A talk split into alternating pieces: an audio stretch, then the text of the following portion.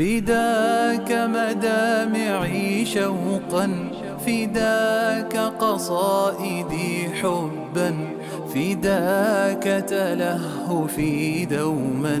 لوجهك يا رسول الله أفكر منذ مبعثك فقد أحببت أمتك وقد أديت واجبك.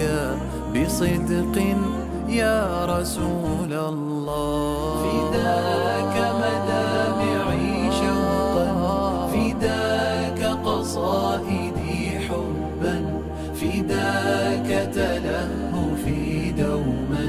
لوجهك يا رسول الله. أهلا وسهلا بكم في الحلقة الرابعة والعشرون من ضمن حلقات منهاج الحياة.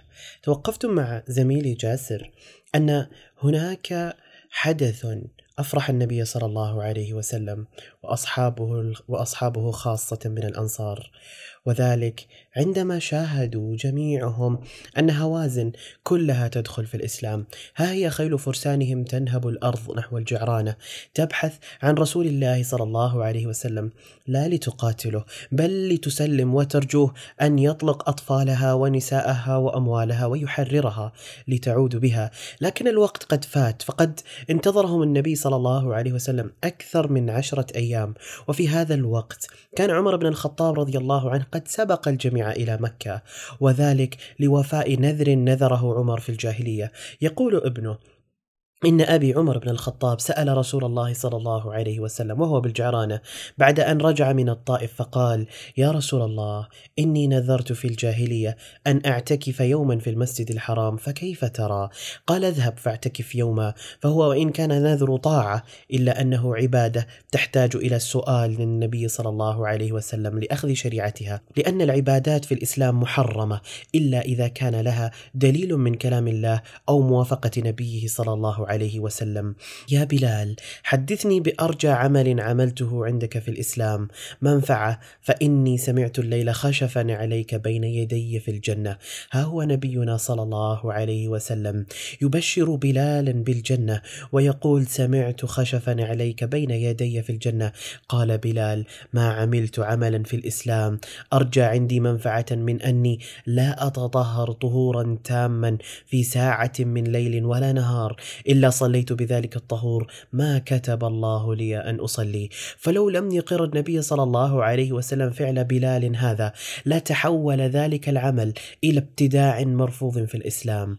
فذات يوم وبين النبي صلى الله عليه وسلم يخطب إذا هو برجل قائم فسأل عنه فقالوا أبو إسرائيل نذر أن يقوم ولا يقعد ولا يستظل ولا يتكلم ويصوم. فقال النبي صلى الله عليه وسلم مروه فليتكلم وليستظل وليقعد وليتم صومه. فقد وافقه النبي صلى الله عليه وسلم على نذر الطاعة وهو الصوم واحتج على نذر المعصية وأبطلها. ففي الإسلام يجب أن تظل العبادة نقية من الزيادة والنقصان والغلو حتى يبقى الدين. هذا الدين نقيا كما أنزل. وحتى لا يتكئ المسلم على فعل عمر أو بلال أو بأبي إسرائيل رضوان الله تعالى عليهم أجمعين بدعوى أن الصحابة لا يمكن أن يخالفوا رسول الله صلى الله عليه وسلم. وهذا المنطق المقبول يعكر عليه كون الصحابة غير معصومين فهم يخطئون وينسون بين بينما النبي صلى الله عليه وسلم. لا ينطق عن الهوى وقد عصمه الله عن الخطأ في التبليغ والتشريع. اذا فقد أقر النبي صلى الله عليه وسلم على ما نذر على ما نذر عمر من الطاعة في الجاهلية. ولكنه الآن في مكة ليفي بنذره. في الوقت نفسه وصل مقاتلو قبيلة هوازن إلى أرض الجعرانة معلنين إسلامهم وانضواءهم تحت لواء الإسلام. راجين من النبي صلى الله عليه وسلم أن يحرر أطفالهم ونساءهم وأموالهم. فهل ستحصل هوازن على ما تطلبه؟ أحد شهود العيان هو ابن عمرو بن العاص قال أتى وفد هوازن رسول الله صلى الله عليه وسلم فقالوا يا رسول الله أنا أصل وعشيرة وقد أصابنا من البلاء ما لا يخفى عليك فمن علينا من الله عليك. فقال رجل من هوازن أحد بني سعد بن بكر وكان بنو سعد هم الذين أرضعوا رسول الله صلى الله عليه وسلم. يا رسول الله إنما في الحظائر عماتك وخالاتك وحواضنك اللاتي كن يكفلنك ولو أننا ملحنا للحارث ابن أبي شمر أو لنعمان بن المنذر ثم نزل منا بمثل ما نزلت به رجونا عطفه وعائدته وأنت خير المكفولين. ثم قال أمن علينا رسول الله في الكرم فإنك المرء نرجوه وندخر. أمن على بيضة قد عاقها قدر ممزق شملها في دهرها غير. في أبيات قالها فقال رسول الله صلى الله عليه وسلم أبناؤكم ونساؤكم أحب إليكم أم أموالكم فقالوا يا رسول الله خيرتنا بين أحسابنا وأموالنا بل ترد علينا نساءنا وأبناءنا فهم أحب إلينا فقال أما ما كان لي ولبني عبد المطلب فهو لكم فإذا أنا صليت بالناس فقولوا إنا نستشفع برسول الله إلى المسلمين وبالمسلمين إلى رسول الله في أبنائنا ونسائنا فسأعطيكم عند ذلك وأسأل لكم فلما صلى رسول الله صلى الله عليه وسلم وسلم بالناس الظهر قاموا فتكلموا بالذي أمرهم به.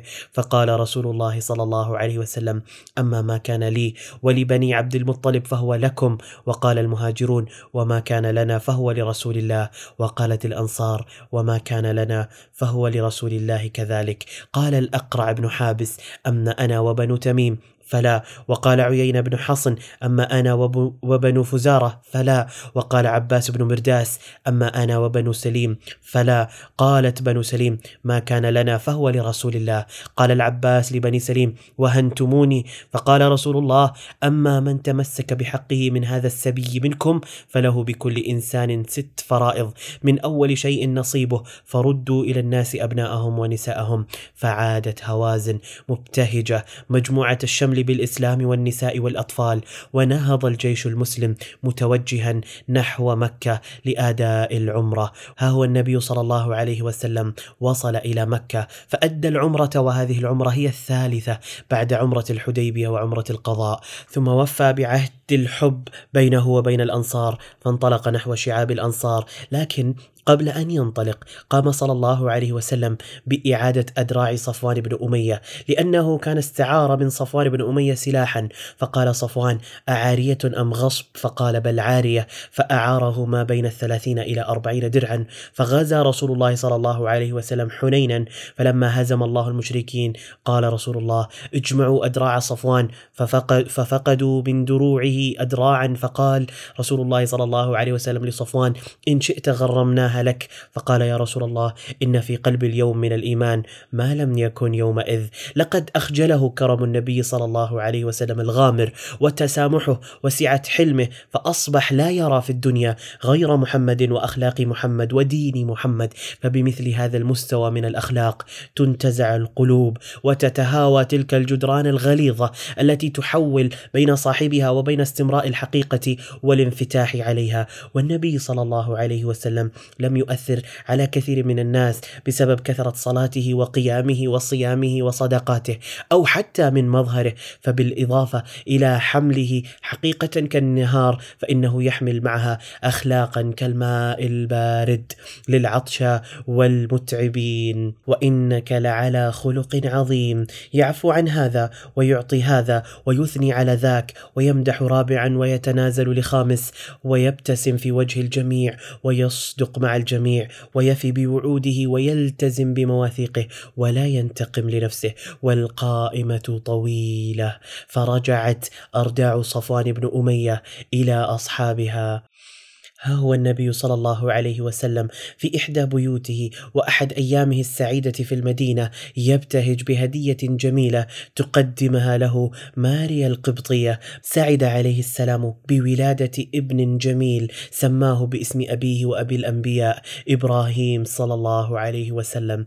قدمته ماريا القبطية هدية للنبي صلى الله عليه وسلم فولدت له ابنا وكان هذا الرضيع الجميل يملأ قلب النبي صلى الله الله عليه وسلم ويحظى بعنايته حتى انتقله بيتا من عوالي المدينة يتولون رضاعه وكان يتردد على ذلك البيت كالشوق. يصفه أنس بن مالك فيقول ما رأيت أحدا كان أرحم بالعيال من رسول الله صلى الله عليه وسلم.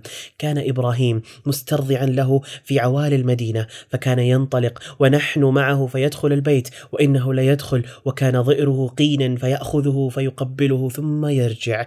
كانت تلك القبلات الحانية California موضع استهجان بعض العرب الذين أكسبتهم الصحراء بعض ما فيها. فقد قدم الناس من الأعراب على رسول الله صلى الله عليه وسلم فقالوا أتقبلون صبيانكم؟ فقالوا نعم. فقالوا لكن والله ما نقبل. فقال رسول الله صلى الله عليه وسلم وأملك إن كان الله نزع منكم الرحمة وليس هناك شيء أشنع من نزع الرحمة من القلب سوى توهم أن الرجولة تطامن بتقبيل الأطفال والانحناء لهم وكأنهم نسل من بهائم مستقذرة. وإن كان إبراهيم الصغير عليه السلام قد أدخل البهجة على قلب والده وكبده من الشوق الكثير حتى تجشم وهو رأس الدولة عناء البحث عنه لتقبيله وضمه مع أن باستطاعته أن يطلب إحضاره متى شاء وأينما شاء. فإنه حزن كثيرا على ابن ابنته لعلها زينب فهو الآن يعاني من مرض شديد.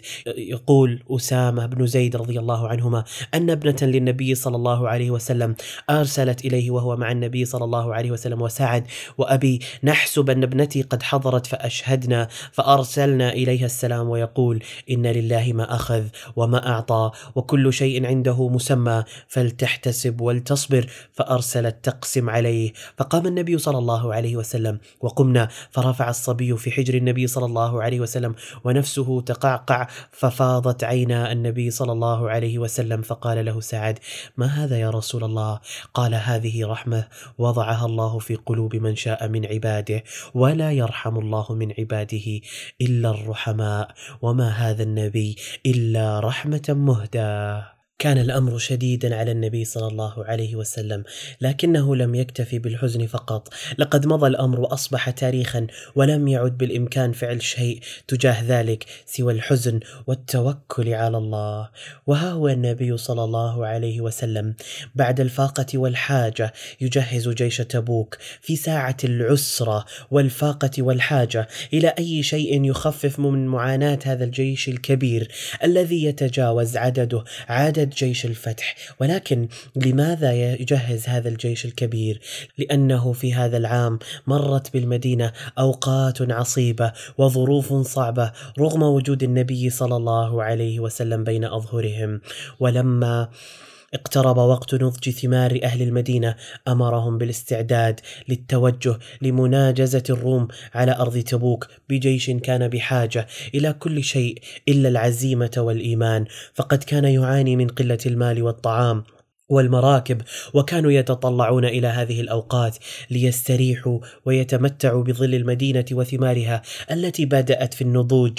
لكن كيف سيتم والفاقة والحاجة إلى أي شيء يخفف من معاناة هذا الجيش الكبير الذي يتجاوز عدده؟ عدد جيش الفتح. لم يكن هناك ميزانية تسلح ولم يكن هناك جيش نظامي. الكل كانوا جنودا للإسلام كانوا فدائيين للإسلام. الكل كانوا أصحاب مبادئ وأهداف لا أصحاب وظائف ومرتبات. الكل يساهم حسب طاقته وإمكاناته فلا إكراه ولا ضرائب ولا مكوس ولا قهر.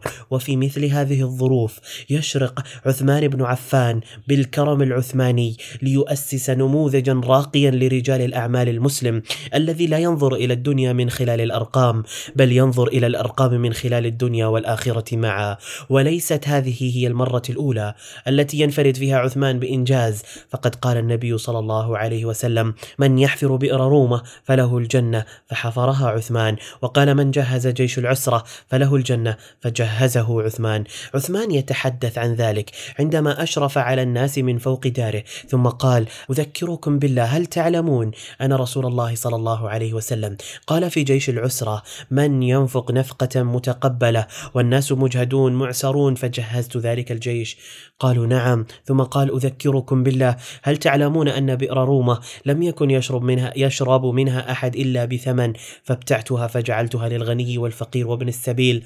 قالوا اللهم نعم وأشياء عددها. ومن المؤكد أن هناك من استجاب بسخاء لذلك النداء النبوي لا سيما وأن هذه هي المرة الأولى التي يدعو فيها للتبرع للجيش بينما كان في المعارك السابقة يدعو القادرين وأصحاب الرواحل للاستعداد. ها هو نبينا صلى الله عليه وسلم. في جيش يجمع التبرعات ويحتاج إلى نصف صاع وحبات تمر. وها هي حسابات المنافقين تفتقد إلى الإيمان بالله وتفتقد كذلك إلى الثقة بالنفس وقدرتها لذلك بدأ بعض المنافقين يعتذر عن المشاركة في غزوة تبوك. رغم توفر المال والراحلة والصحة لديهم لكنهم أحسوا بالموت يربض على أرضها ويحدق بالقادمين إليها. وقد ذكر الله اعتذارهم فقال سبحانه ومنهم من يقول ائذن لي ولا تفتني ألا في الفتنة سقطوا وإن جهنم لمحيطة بالكافرين.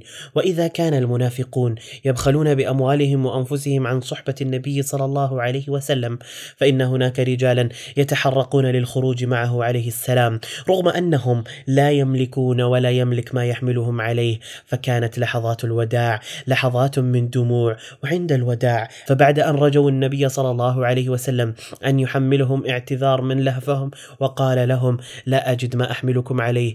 عندها فاضت محاجرهم بالدموع وعادوا من حيث أتوا مكسوري القلوب وألم الحرمان يملأ صدورهم. دموع تفيض لأن الفقر يحول بينهم وبين معانقة الموت والشهادة.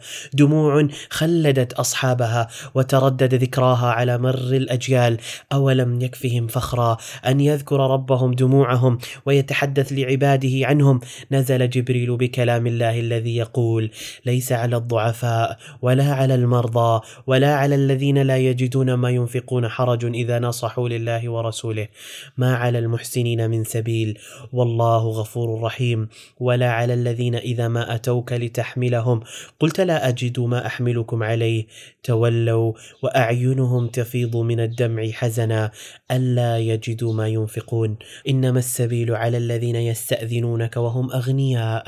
رضوا بأن يكونوا مع الخوالف وطبع الله على قلوبهم فهم لا يعلمون. هؤلاء المنافقين الذين يملكون من الوقاحة والأعذار أرصدة طائلة. هذا أحدهم جاء يعتذر فقبل رسول الله صلى الله عليه وسلم عذره لكن لم يهنأ بالقعود حتى أنزل الله فضيحته آيات ترددها المدينة في الطرقات والمساجد والبيوت وترددها الدنيا. نزل الوحي يفضح المنافقين ويشد أزر المؤمنين الذين تثاقل بعضهم مفضلا تأجيل الخروج إلى ما بعد الحصاد. نهض الصحابة خلف نبيهم في معركة تمحيص النوايا وتمييز الإيمان ولأن كانت خيبر تحمل بصمة لعلي رضي الله عنه فإن بصمة عثمان كانت الأبرز على غزوة تبوك. لكن ما الذي حدث لعلي هذه المرة؟ إنه ليس ضمن المسافرين. هل هو الرمد مرة أخرى؟ علي تخلف عن تبوك فقد سار النبي صلى الله عليه وسلم مغادرا للمدينة ولم يكن رسول الله صلى الله عليه وسلم يريد غزوة إلا ورى بغيرها حتى كانت تلك الغزوة.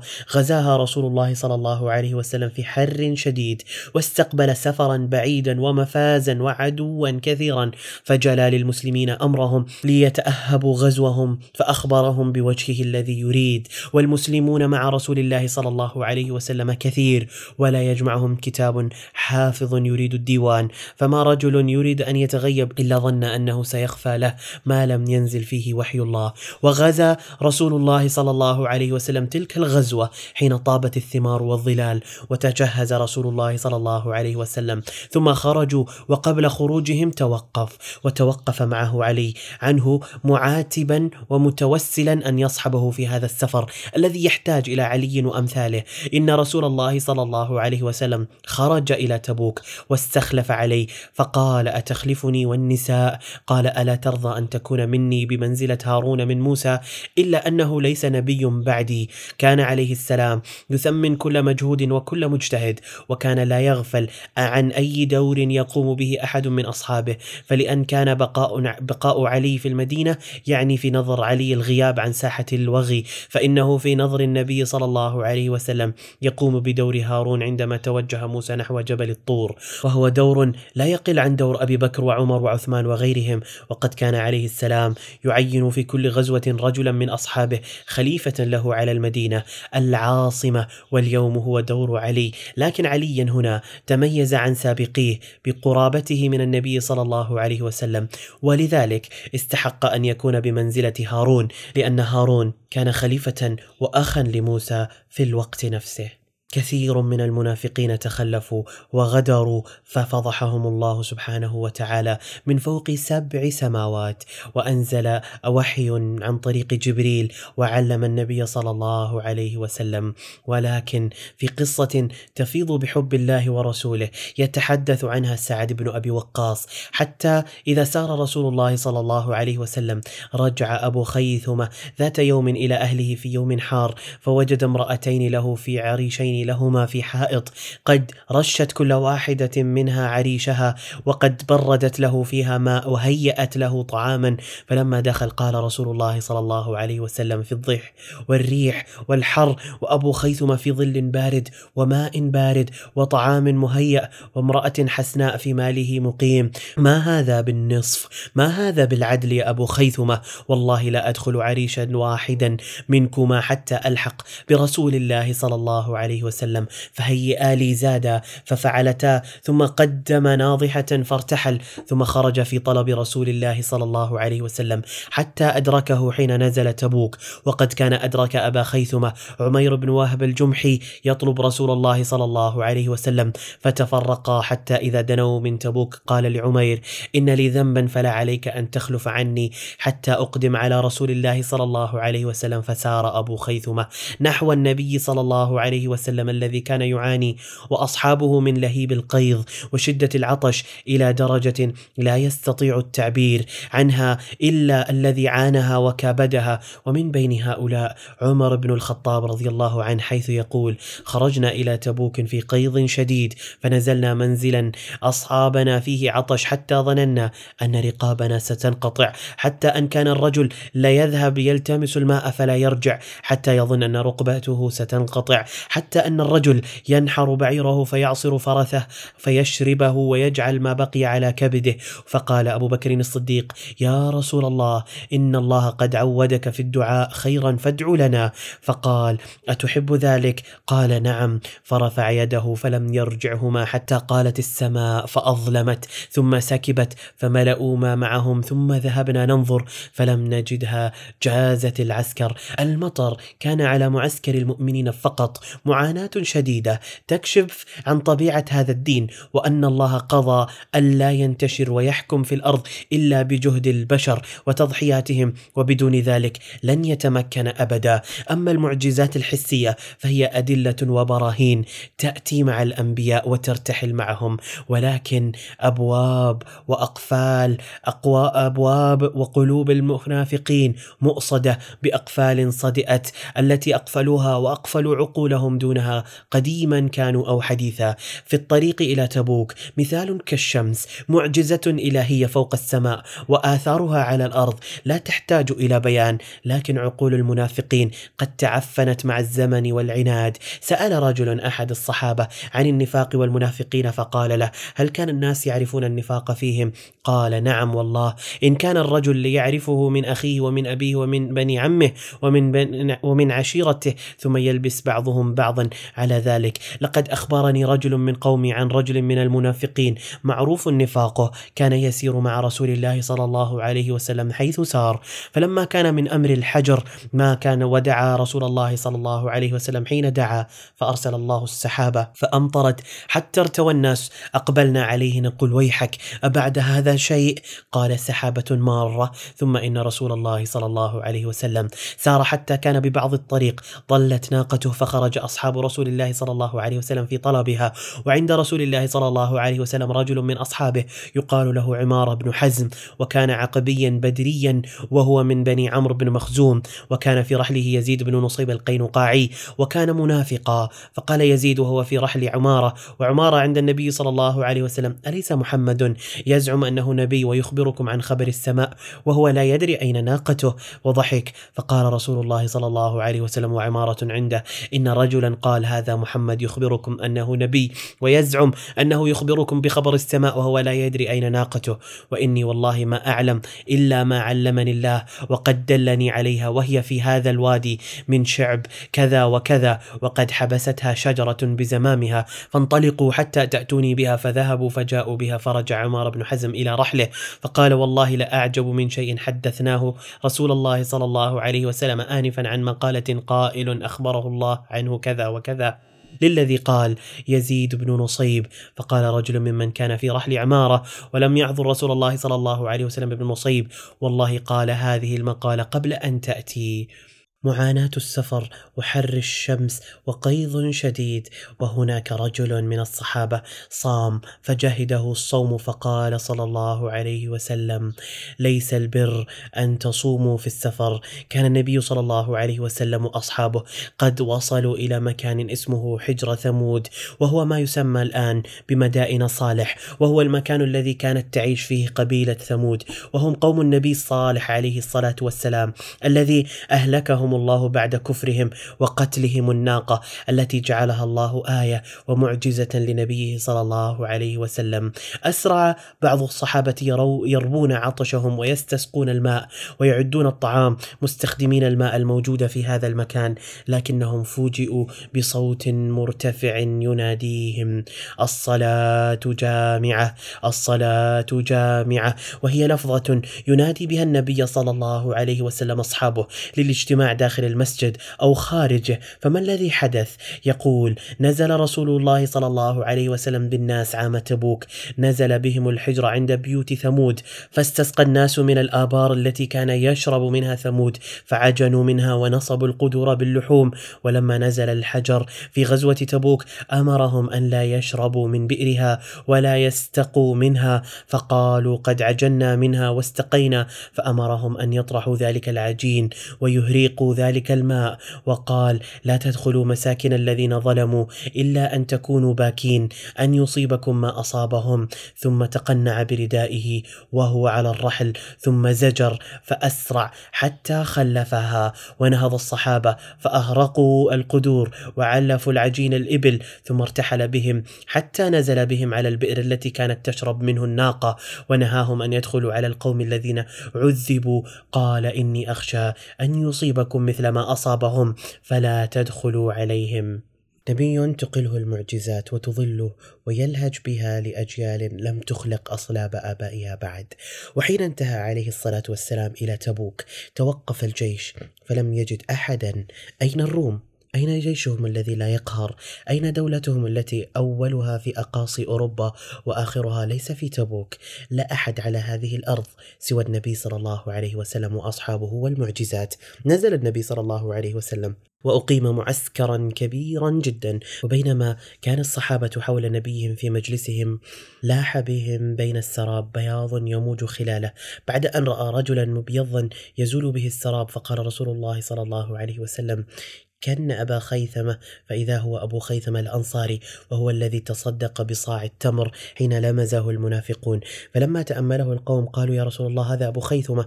فلما أناخ سلم على رسول الله صلى الله عليه وسلم فقال له رسول الله أولى لك أبا خيثمة؟ فقص عليه خبره فدعا له رسول الله صلى الله عليه وسلم بخير وقال له خيرا. وبعد أن مرت أيام على هذا المعسكر وتبين أن الروم قد أصابهم الخوف والرعب من هذا الجيش الجائع الذي يعاني الآن من مجاعة على أرض تبوك. فلما كان غزوة تبوك أصاب الناس مجاعة. قالوا يا رسول الله لو أذنت لنا فنحرنا نواضحنا. فأكلنا فقال رسول الله صلى الله عليه وسلم افعلوا. فجاء عمر فقال يا رسول الله إن فعلت قل الظهر ولكن ادعوهم بفضل أزوادهم ثم ادعوا الله لهم عليها بالبركة. لعل الله أن يجعل في ذلك. فقال رسول الله صلى الله عليه وسلم نعم. فدعا بنطع فبسطه ثم دعا بفضل أزوادهم قال فجعل الرجل يجيء بكف ذرة ثم قال ويجيء الآخر بكف تمر قال ويجيء الآخر بكسرة حتى اجتمع على النطع من ذلك شيء يسير. فدعا رسول الله صلى الله عليه وسلم عليه بالبركة ثم قال خذوا في أوعيتكم فأخذوا في أوعيتهم حتى ما تركوا في العسكر وعاء إلا ملؤوه فأكلوا حتى شبعوا وفضلت فضله. فقال رسول الله صلى الله عليه وسلم أشهد أن لا إله إلا الله وأني رسول الله لا يلقى الله بهما عبد غير شاك فيحجب عن الجنة. معجزات كثيرة طمأنت القلوب المؤلفة قلوبهم ومسلمي الفتح ومسلمي حنين وغيرهم. وهي ليست غريبة على عمر الذي طلبها من رسول الله صلى الله عليه وسلم. وبعد فماذا سيفعل عليه السلام؟ ولا حرب ولا روم هنا ولا فائدة من البقاء في مكان لا يرون فيه سوى الجوع والعطش. لقد قرر النبي صلى الله عليه وسلم أن يبقى أياما جاعلا أرض تبوك مركزا لنشاطات عسكرية وسياسية مختلفة. وأول المستهدفين بتلك النشاطات هم من جاء من أجلهم الروم. فقد قرر النبي صلى الله عليه وسلم إرسال رسالة إلى قيصر الروم. يقول صلى الله عليه وسلم من ينطلق بصحيفة هذه إلى قيصر وله الجنة؟ فقال رجل من القوم وإن لم أقتل قال وإن لم تقتل. فانطلق الرجل به فوافق قيصر وهو يأتي بيت المقدس. قد جعل له بساط لا يمشي عليه غيره. فرمى بالكتاب على البساط وتنحى. فلما انتهى قيصر إلى الكتاب أخذه. ثم دعا رأس الجاثليق فأقرأه فقال ما علمي في هذا الكتاب إلا كعلمك فنادى قيصر من صاحب الكتاب؟ فهو آمن فجاء الرجل فقال إذا أنا قدمت فأتني فلما قدم أتاه فأمر قيصر بأبواب قصره فغلقت ثم أمر مناديا ينادي ألا إن قيصر قد اتبع محمدا صلى الله عليه وسلم وترك النصرانية؟ فأقبل جنده وقد تسلحوا حتى أطافوا بقصره فقال لرسول رسول الله صلى الله عليه وسلم قد ترى إني خائف على مملكتي. ثم أمر مناديا فنادى ألا إن قيصر قد رضي عنكم وإنما خبركم لينظر كيف صبركم على دينكم فارجعوا فانصرفوا. وكتب قيصر إلى رسول الله إني مسلم وبعث إليه بدنانير فقال رسول الله صلى الله عليه وسلم حين قرأ الكتاب كذب عدو الله ليس بمسلم وهو على النصرانية وقسم الدنانير كانت هذه الإجابة المرتبكة تدل على أن الروم وعلى رأسهم قيصر بدأوا بمطالعة كتبهم المقدسة ومراجعة نبوءاتها وظهر خوفهم الشديد من هذا النبي التي تشير جميع النبوءات في تلك الكتب المقدسة إلى صدقه وصدق ما جاء به لكنها السلطة التي تكمم الأفواه وتغلق القلوب وتحرم صاحبها من اتباع الحق. ففي داخل بئر بدر يتعفن أحد الأدلة وعلى أرض بني النضير وقينقاع وخيبر أدلة أخرى من الحسد والعناد. لهذا النبي وكأن كونه عربي النسب سبة على بني إسرائيل الذي أهانوا النبوة والأنبياء بما فيه الكفاية. كان ارتكاب قيصر وخوفه دافعا لملك مدينة تدعى أيلة على ساحل البحر الأحمر أن يأتي بنفسه يحمل هداياه ويقدم الولاء للنبي صلى الله عليه وسلم.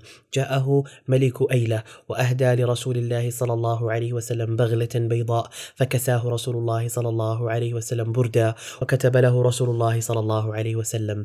كتب له ببحرهم أي أبقاه النبي صلى الله عليه وسلم ملكا على أيلة. ثم بعث بسرية إلى مكان آخر هو دومة الجندل. بعث إلى أكيدر صاحب دومة بعثا وأوكل قيادة هذه السرية إلى الفارس والقائد الذي لا يهزم خالد بن الوليد رضي الله عنه.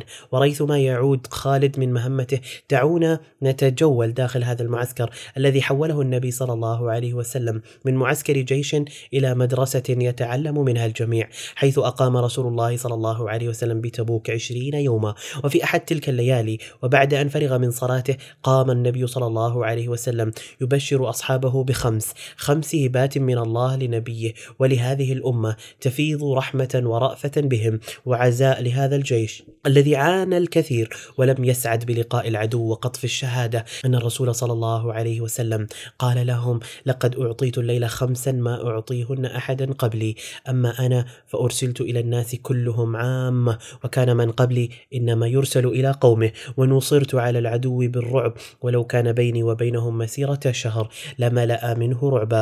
وأحلت لي الغنائم آكلها وكان من قبلي يعظمون أكلها كانوا يحرقونها وجعلت لي الأرض مساجدا وطهورا.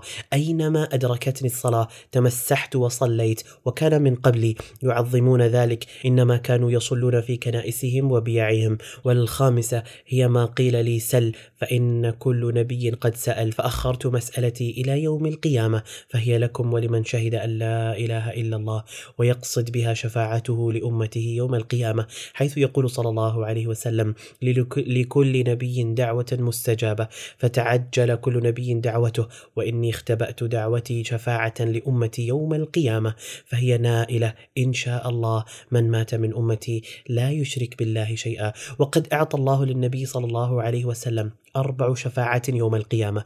الأولى هي الكبرى وهي التي يقبلها صلى الله عليه وسلم تلبية لنداء البشر جميعا بعدما يعتذر الأنبياء للناس عن مخاطبة الجبار يوم القيامة. والثاني شفاعته لأهل الكبائر من أمته. يقول صلى الله عليه وسلم فأقول أنا لها فأنطلق فأستأذن على ربي فيؤذن لي فأقوم بين يديه فأحمده بمحامد لا أقدر عليه الآن يلهمني الله ثم أخر له ساجدا فيقال لي يا محمد ارفع رأسك وقل يسمع لك وسل تعطى واشفع تشفع. فأقول ربي أمتي أمتي. فيقال انطلق. والثالثة شفاعته لإخراج أناس من أهل النار من الذين ارتكبوا ذنوبا كبيرة. وكثيرة لكنها لم تصل إلى حد الشرك الأكبر وهي الشفاعة التي يختص بها الله سبحانه وتعالى. يقول ثم ارجع ثم أرجع إلى ربي في الرابعة فأحمده بتلك المحامد ثم أخر له ساجدا فيقال لي يا محمد ارفع رأسك وقل يسمع لك وسل تعطى واشفع تشفع فأقول يا رب أذن لي في من قال لا إله إلا الله قال ليس ذاك لك أو قال ليس ذاك إليك ولكن وعزتي وكبريائي وعظمتي وكبريائي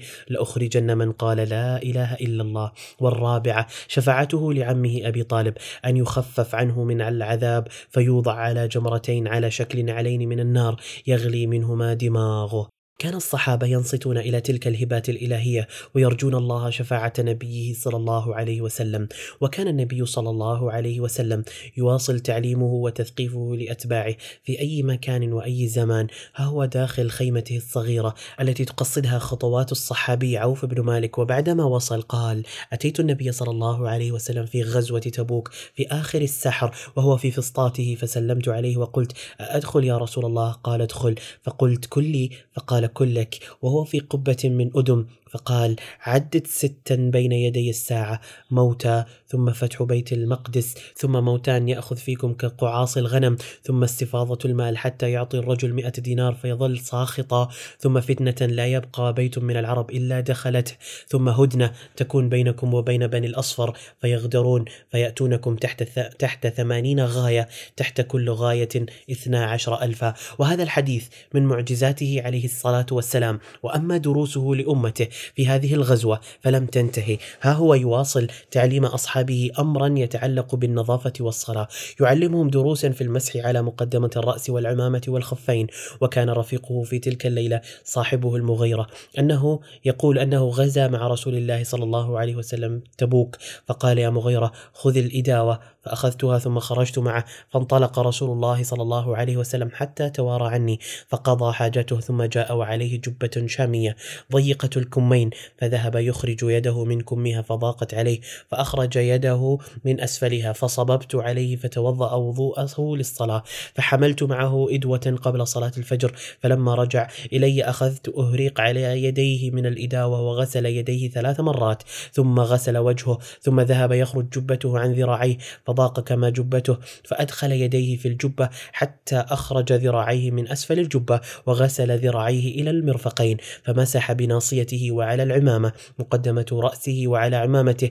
عندها أراد المغيرة رضي الله عنه أن يختم النبي صلى الله عليه وسلم بنزع الخفين من قدميه الشريفتين لكن ذلك لم يحدث يقول المغيرة. فأهويت لأنزع خفيه فقال دعهما فإني أدخلتهما طاهرتين فمسح عليهما. أي أن النبي صلى الله عليه وسلم لبس الخف وهو متوضئ وإلا لما مسح على الخف كما بين عليه السلام لصحابته مدة المسح على الخفين التي تبدأ من أول مسحة. يقول أحد الصحابة واسمه عوف بن مالك إن رسول الله صلى الله عليه وسلم أمر بالمس بالمسح على الخفين في غزوة تبوك ثلاثة أيام ولياليهن للمسافر ويوم وليلة للمقيم. ولما فرغ النبي صلى الله عليه وسلم وضوءه وطهارته توجه مع صاحبه لأداء صلاة الفجر فكان في ذهابهما يقول المغيرة فأقبلت معه حتى نجد الناس قد قدموا عبد الرحمن بن عوف فصلى لهم فأدرك رسول الله صلى صلى الله عليه وسلم إحدى الركعتين فصلى مع الناس الركعة الآخرة.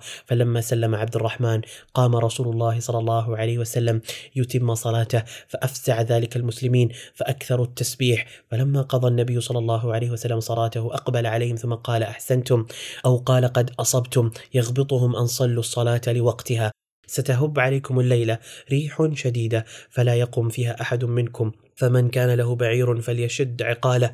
فهبت ريح شديدة فقام رجل فحملته الريح حتى ألقته بجبلي طيء.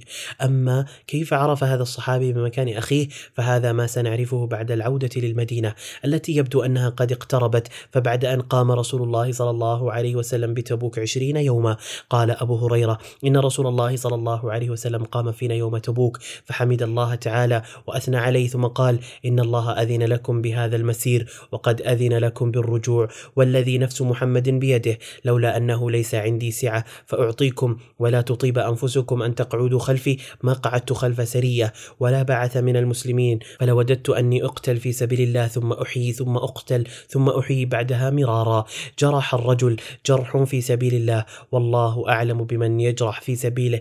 يأتي يوم القيامة كلون الدم وريح المسك. فتأهب الجميع للعودة إلى المدينة ثم تحركوا وبعد أن انطلق الجيش وخلال الطريق وجد معاذ بن جبل رضي الله عنه نفسه أقرب الناس إلى رسول الله صلى الله عليه وسلم ووجدها فرصة لا يمكن تفويتها.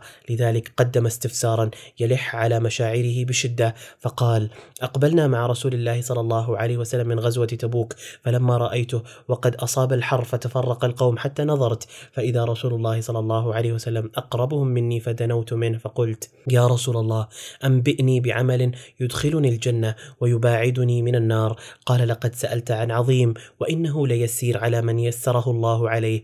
تعبد الله ولا تشرك به شيئا وتقيم الصلاة المكتوبة وتؤتي الزكاة المفروضة وتصوم رمضان. قال وإن شئت أنبأتك بأبواب الجنة. قلت أجل يا رسول الله. قال الصوم جنة والصدقة تكفر الخطيئة وقيام الرجل في جوف الليل يبتغي وجه الله. ثم قرأ هذه الآية تتجافى جنوبهم عن المضاجع يدعون ربهم خوفا وطمعا ومما رزقناهم ينفقون. قال قال وإن شئت أنبأتك برأس الأمر وعموده وذروة سنامه. قلت أجل يا رسول الله؟ قال أما رأس الأمر فالإسلام وأما عموده فالصلاة وأما ذروة سنامه فالجهاد في سبيل الله. وإن شئت أنبأتك بملاك ذلك كله فسكت. فإذا راكبان يوضعان قبلنا فخشيت أن يشغلاه عن حاجتي. قال فقلت ما هو يا رسول الله؟ فأهوى بإصبعه إلى فيه. قال فقلت يا رسول الله وإنا لنؤخذ بما نقول بألسنتنا. قال ثكلتك أمك ابن جبل. هل يكب الناس على مناخرهم في جهنم إلا حصائد ألسنتهم؟ لقد تحولت حياة هؤلاء العرب الأجلاف بهذا النبي إلى حياة أخرى نظافة وعبادة نقية وعلم وثقافة. بل أصبح العلم والثقافة في مقدمته في مقدمة اهتماماتهم وأصبح رضا الله هو هدف الحصول على هذا العلم. وبذلك ولدت أمة جديدة تجعل العلم نوعا من العبادات والنظافة نوعا من العبادات والحركة نوعا من العبادات حتى حركة اللسان وسكونه حولها الإسلام إلى عبادة. رجع رسول الله صلى الله عليه وسلم قافلا من تبوك إلى المدينة حتى إذا كان ببعض الطريق مكر برسول الله صلى الله عليه وسلم ناس من أصحابه فتآمروا عليه أن يطرحوه في عقبة في الطريق. فلما بلغوا العقبة أرادوا أن يسلكوها معه. فلما غشيهم رسول الله صلى الله عليه وسلم لما سمعوا بذلك واستعدوا وتلثموا وقد هموا بأمر عظيم. هموا باغتيال النبي صلى الله عليه وسلم.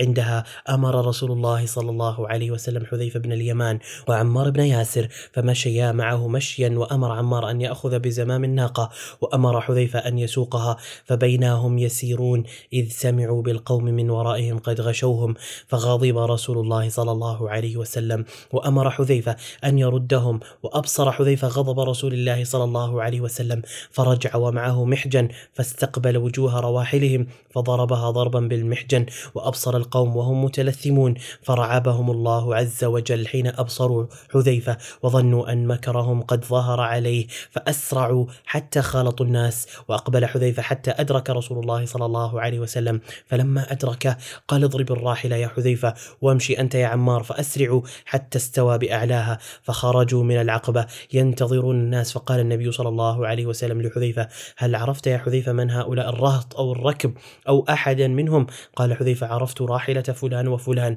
وقال كانت ظلمة الليل وغشيتهم وهم متلثمون. فقال صلى الله عليه وسلم هل علمتم ما كان شأن الركب وما أرادوا؟ قالوا لا والله يا رسول الله. قال فإنهم مكروا ليسيروا معي حتى إذا أظلمت في العقبة. طرحوني منها.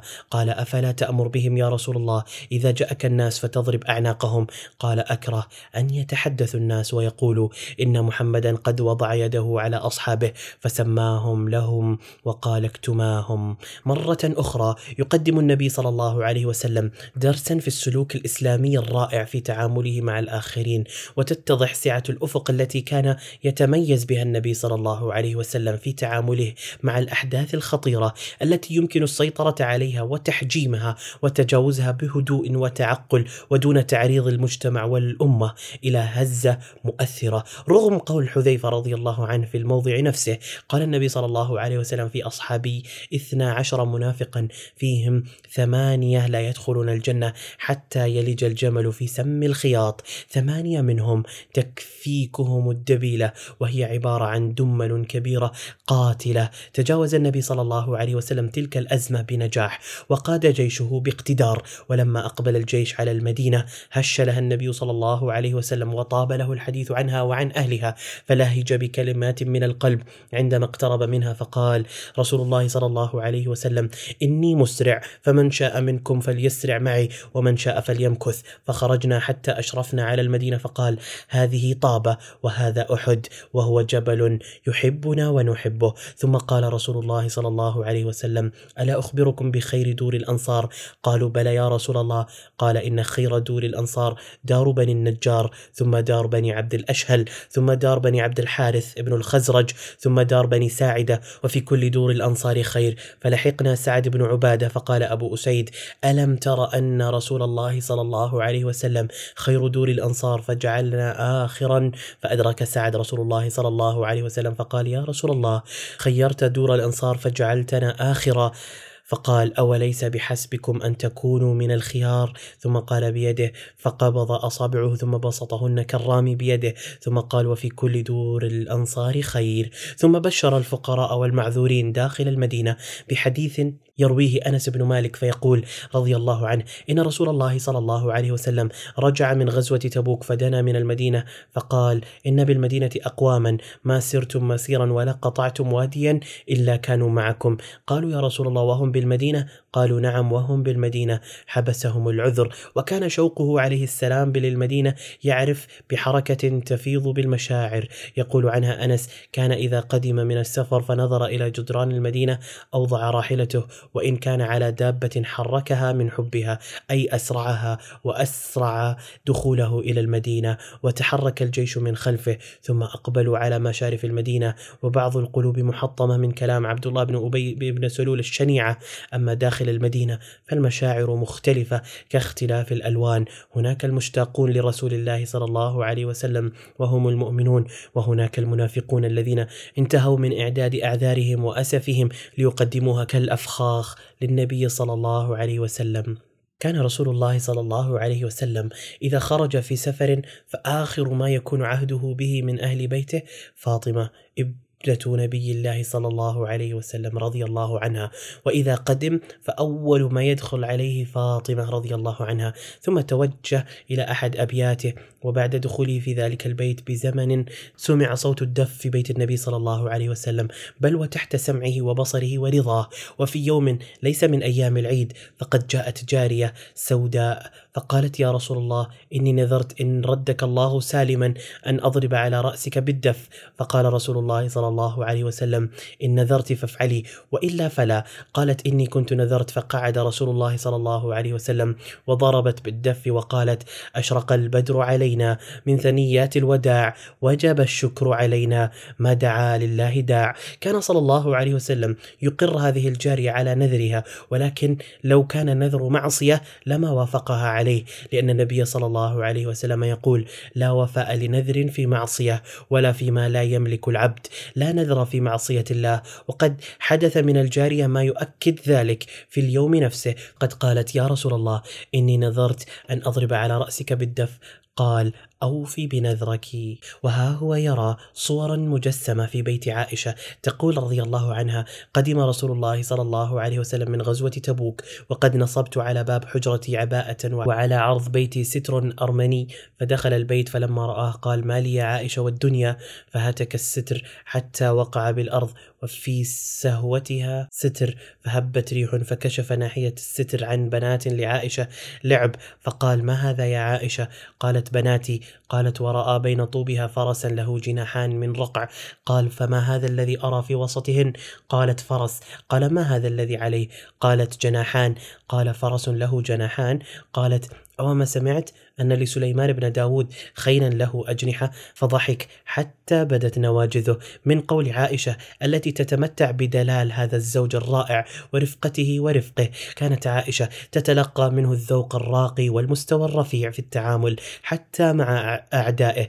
ذات مرة كان في بيتها فدخل عليه بعض اليهود فألقوا عليه تحية كالسم.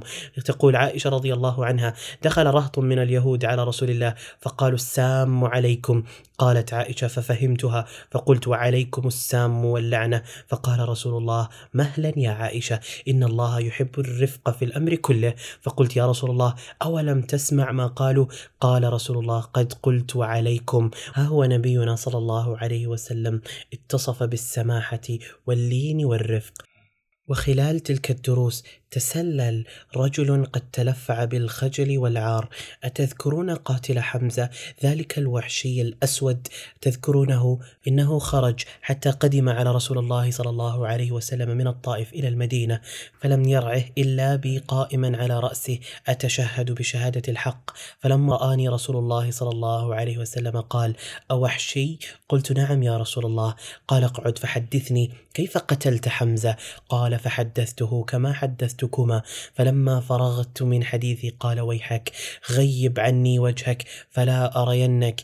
قال فكنت أتنكب. رسول الله صلى الله عليه وسلم كان لئلا يراني حتى قبضه الله صلى الله عليه وسلم مع بقائه رضي الله عنه في المدينة وسكناه فيها ومشاركته للنبي عليه السلام في غزواته وحضوره لمجالسه وروايته لحديثه. لكن حجم حمزة رضي الله عنه وطريقة قتله في ميزان محمد الإنسان لا النبي جعلته لا يطيق النظر إلى وجه قاتل حمزة. ذلك الوجه الذي سيجدد أحزانه وينشط أوجاعه. ولا زال لهذه السيرة بقية. ولا زالت هناك دروس. ولا زالت هناك أحزان. ولا زالت هناك أوجاع. باقية لتتنشط لنسمع عنها في قادم الأيام في الحلقات القادمة. إلى هنا وسأترككم مع زميلي جاسر. إلى اللقاء.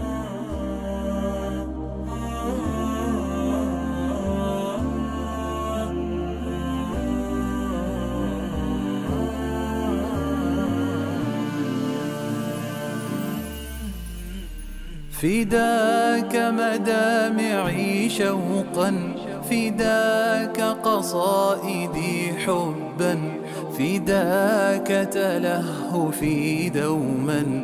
لوجهك يا رسول الله أفكر منذ مبعثك فقد أحببت أمتك وقد أديت واجبك بصدق يا رسول الله. فداك مدامعي شوقا فداك قصائدي حبا فداك تلهفي دوما. لوجهك